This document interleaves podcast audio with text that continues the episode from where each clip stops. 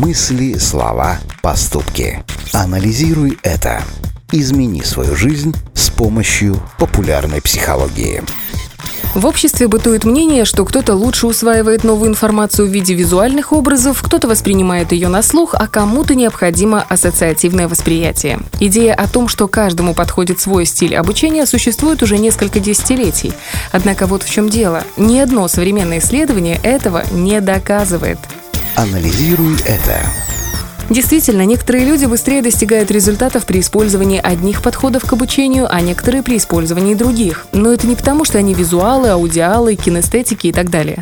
Это потому, что некоторые умеют лучше концентрироваться, и они более усидчивы. Ученые говорят, что приспосабливать стиль обучения к тому, как ты воспринимаешь информацию, это глупо.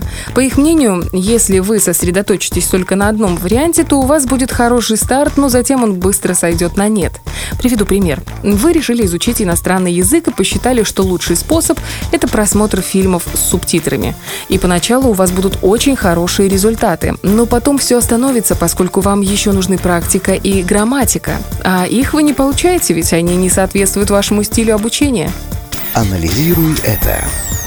Именно поэтому ученые и педагоги советуют не концентрироваться на одном стиле обучения, а применять все доступные методы. Это поможет вам не только достичь лучших результатов в кратчайшие сроки, но и улучшит ваши навыки и память в целом. Будьте открыты всему, что предлагает этот мир, и продолжайте учиться. Анализируй это.